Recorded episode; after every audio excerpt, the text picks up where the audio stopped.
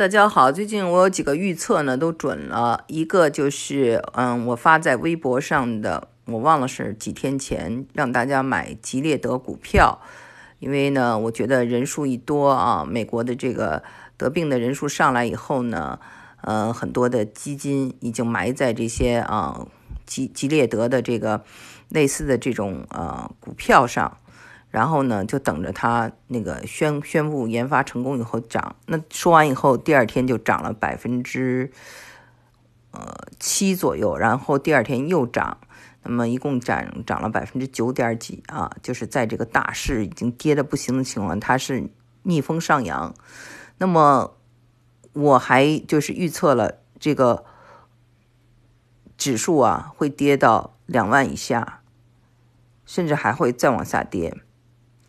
那么我还预测了就是一件事情，就是我我在跟看到很多人争论的时候，在夸奖呃英国这种政府的不作为，说这种啊嗯禅意或怎么样，就说这种智慧啊什么。当时我就在我的微博里发了，我说这个是非常愚蠢的，表现了这个政府啊他嗯缺乏资源，没有办法。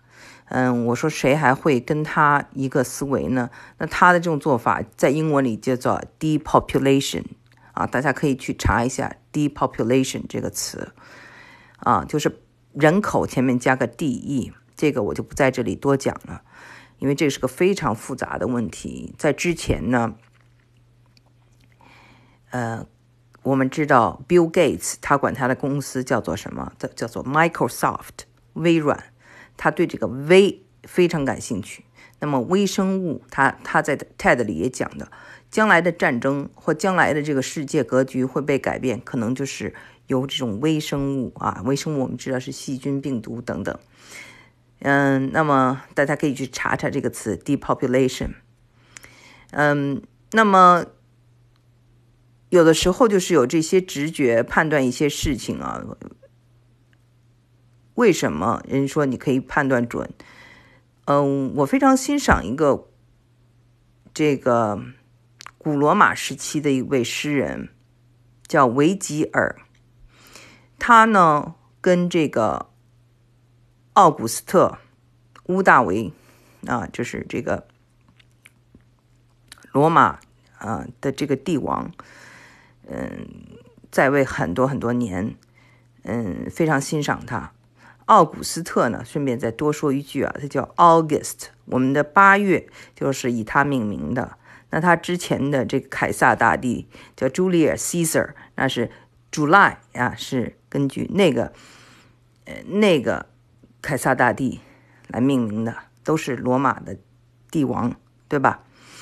嗯、呃，那么我们接着讲啊，就说这个维吉尔，维吉尔呢，他是一个诗人。他呢，就是呃，预测了将来呢，就会有一位基督教的这种圣婴啊，呃，以着父亲的爱，给这世世界带来和平。那么有人说他就是这个预知了未来的这种基督教，所以呢，就是诗人啊或写作人可能都有一些天生的敏感，但是我们绝对不是先知。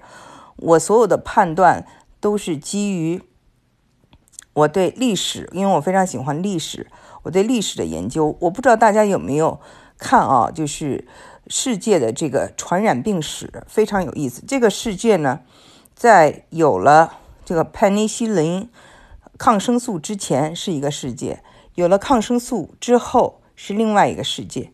那每一次的大瘟疫都会改变世界的格局，我觉得这次也也一样，我们拭目以待。呃。我先给大家讲哈，就是西欧是怎么崛起的，就跟瘟疫有关，就跟这个黑死病。我们知道黑死病就是这个叫什么？呃，鼠疫，对吗？那么鼠疫，当时呢，就是东罗马帝国很强盛，但是呢，它呢是一个交通要道啊，就是印度呃印度啊，什么埃及啊，什么，反正它就是在这么一个。这个我们知道，君士坦丁堡就是现在的这个，一边是欧洲，一边是亚洲的这个，嗯，土耳其的首都了。所以呢，伊斯坦布尔对吧？以前叫君士坦丁堡。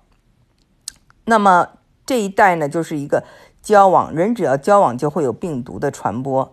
那么当时的西欧呢是在山的北边，然后呢因为交通不发达，反而保存了实力。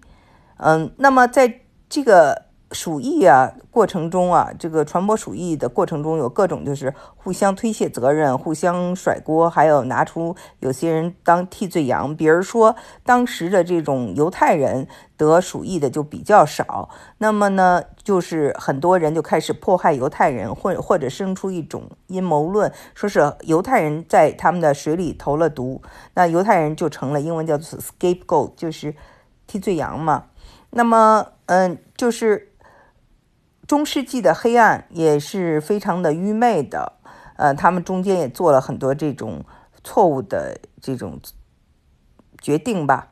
那就是比如说鼠疫本来就是老鼠，对吗？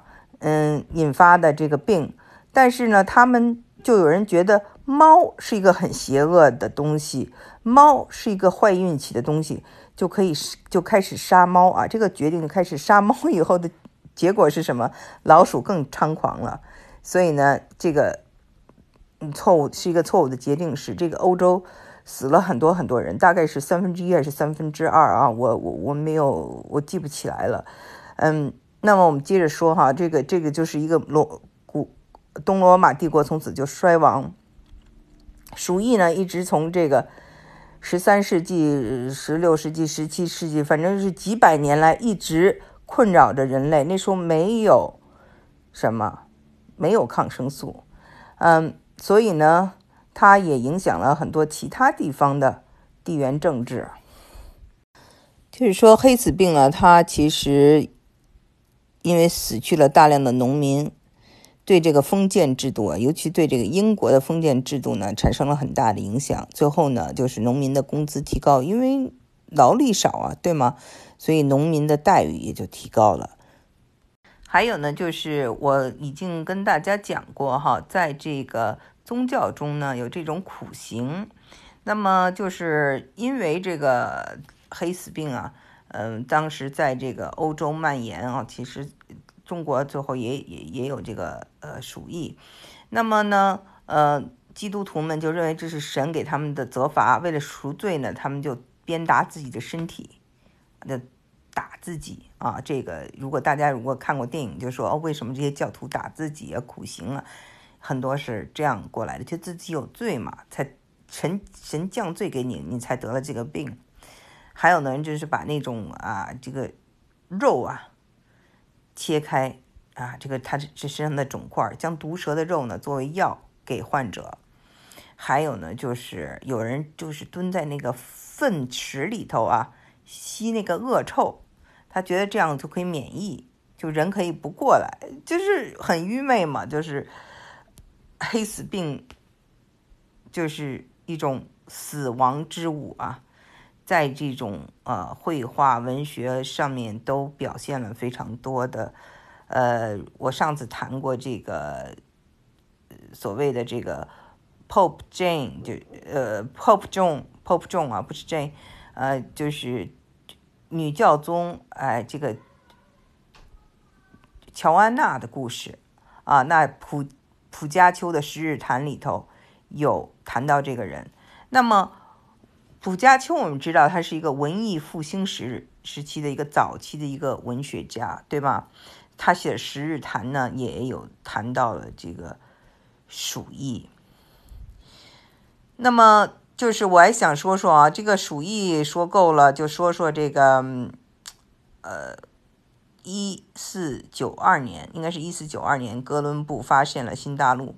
那么发现了新大陆，我们知道就是他们把很多病毒啊带给了这个当地的原住民印第安人。那么印第安人呢，就人口数量就减少了。他们就不战而胜啊，大家知道这一段事情吧。呃就是同时呢，海地这个地方啊，呃传了这个梅毒。我们知道这个梅毒又是海地这个地方发现的，又从美洲传到了欧洲和世界各地。所以啊，就是只要是人和人来往，只要这个世界啊有这种呃 global village 全球村的这种概念，人们在就是会把病毒啊这边本土的一些病毒啊带到其他地方，那其他地方的人呢可能没有免疫力啊，但之后我们知道还有各种这种呃流行病了，像麻风病啊，像霍乱呐、啊，啊，就是嗯、呃、疟疾啊等等。那这些事情呢，从来就是嗯、呃、跟人类呢，好像这些病毒一直是跟人类共存的。欧洲人呢，到非洲大陆不是寻寻找黑奴吗？为什么把黑奴贩运到北美？是因为他们需要什么？劳动力，劳动力非常短缺。呃，中美国现在有这个问题，就是劳动力短缺啊，就是不是很多人都爱干活，勤快，嗯嗯、啊，缺这个人手啊，缺勤快的人。那他这个黑人呢，嗯、呃。从非洲来，你想想，那他也会带他的病毒给这个呃美洲人呐、啊，给这个欧洲人呀、啊，所以呢，这些叫做哥伦布大交换啊，就是什么叫哥伦布大交换呢？就是欧洲与美洲大陆之间这种流行病啊。因为这个人的这种发新的发现，因为大航海，因为这种贸易啊，就造成了这种啊各种病毒的产生。那么我们知道老子呢，他是有谈到一种小国寡民啊，甚至老死不相往来。那么最近就有一个学者就引用老子的话。说这个 global village 全球村已经到头了，那接下来就是互相来往的很少，而自给 自, 自足，小国寡民。嗯，这个我觉得嗯挺有意思的。呃，但是不管怎么说哈，这个病毒，这个肺炎，新冠肺炎已经正在悄悄地改变着世界。首先呢。这世界很多的人已经不上班了，在家待着了。还有呢，种族关系也变得非常的紧张啊。那在海外的中国人都活得心惊胆战，还互相啊、呃、内斗啊。有的就是说打肿脸充胖子，说没有歧视啊。嗯、呃，这个呢，我在以前的节目中也讲过，为什么？叫做西班牙 flu 啊，西班牙的流感，那是在一九一八年，那时候黑人还没有投票权呢，对吗？所以呢，那个时候人类还是有这种，南非还是有种族隔离政策的。民权运动呢，也是在六七十年代，对吗？我们讲到为什么有个马丁路德金日在美国，就是要纪念这位这个领袖，他呢推所推崇的这种。啊，各个种族的平等，这是他的梦想。我们知道他这个人个人生活上是非常的，就是怎么说，嗯，比较喜欢女人啊。但是为什么美国还把他抬得这么高？嗯、呃，不管他的私私生活，因为他的这个理念实在是非常的超前，而且他为此付出了代价，付出了生命。所以呢，它值得纪念。所以 W H O 啊，世界卫生组织告诉大家，不要再叫这样的名字了啊！什么西班牙的流感，什么俄罗斯的流感。那到后来我们知道 H 一 N 一 就没有再叫美国流美国流感。或者是墨西哥流感，对吗？这是为什么？就是因为不要造成这种种族地域上的歧视。这是 W H O 的英文叫做 guideline， 就是。但是呢，呃，美国的这些政客们呢，他们其实根本就不把 W H O 放在眼里，觉得他们的这些 guideline 我不听，所以呃，为了甩锅呢，就一直叫中国病毒。这事儿呢，我听着非常的刺耳。那么我相信有正义感的人也会听着非常的刺耳，不知道他们的目的除了甩锅还有什么其他的想法，根本就是不在乎啊，在海外的华人的利益。当然海外华人的声音也是非常弱小的，愿意发声音的人就更少了。这点呢，我觉得没什么可说的了，就是说着说着已经是呃心情不好了。好，呃，我只是想跟大家说啊，从历史，历史是一面镜子，很多事情其实在循环往复。我们看到这些事今事情的今天在发生，那在过去其实也已经发生过了。所以，我们读历史会帮助我们判断，帮帮助我们接近现实，判断未来。